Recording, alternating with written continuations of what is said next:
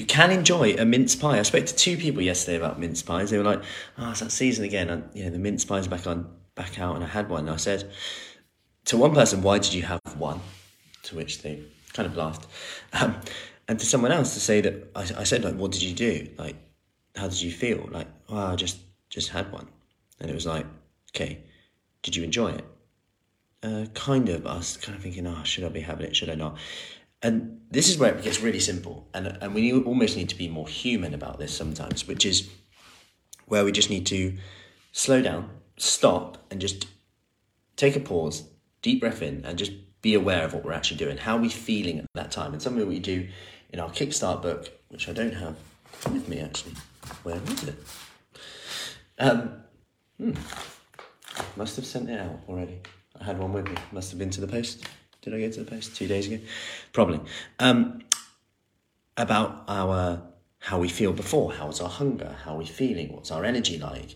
This is super powerful to then dictate how we want to feel. And at the very least, maybe actually that biscuit, that chocolate, that mince pie was actually something that we wanted to have at that time, and at least enjoy it. Like slow down, you might enjoy it more. Slow down, you might actually feel more satisfied with one rather than two, which is progress, by the way.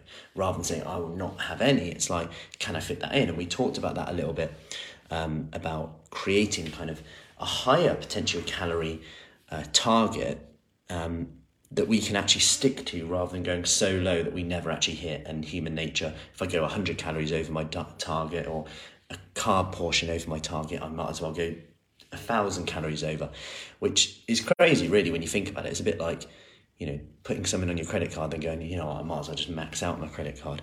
We wouldn't do that, right? Hopefully. Um, but rather, what we would do is try to go, okay, I've spent that and that's what I need. Like, that's fine. Rather than go, you know, sod this, I'll just overspend or overspend it. And that's kind of what we do. We want to stop that because we're going to have to pay for it at some point, right? But at the same time, be aware of how you're feeling at that time. What would be different if we actually enjoyed that food rather than resenting every minute and mindlessly eating it, going, I don't even know why I ate that. I didn't even enjoy it. I didn't even want it. Just pause, make the decision. How are we feeling right now? How do we want to feel? Does this take me closer or further away? So I hope that helps. Any questions? As always, let me know. Have an awesome weekend, and I will see you soon. We have our pre Christmas habit challenge starting very soon, by the way. Pre Christmas habit challenge, which more information will come out um, soon. If you want more information on that, just type in Christmas below. Yeah, I'm getting you to write Christmas below, and I'll see you soon. Take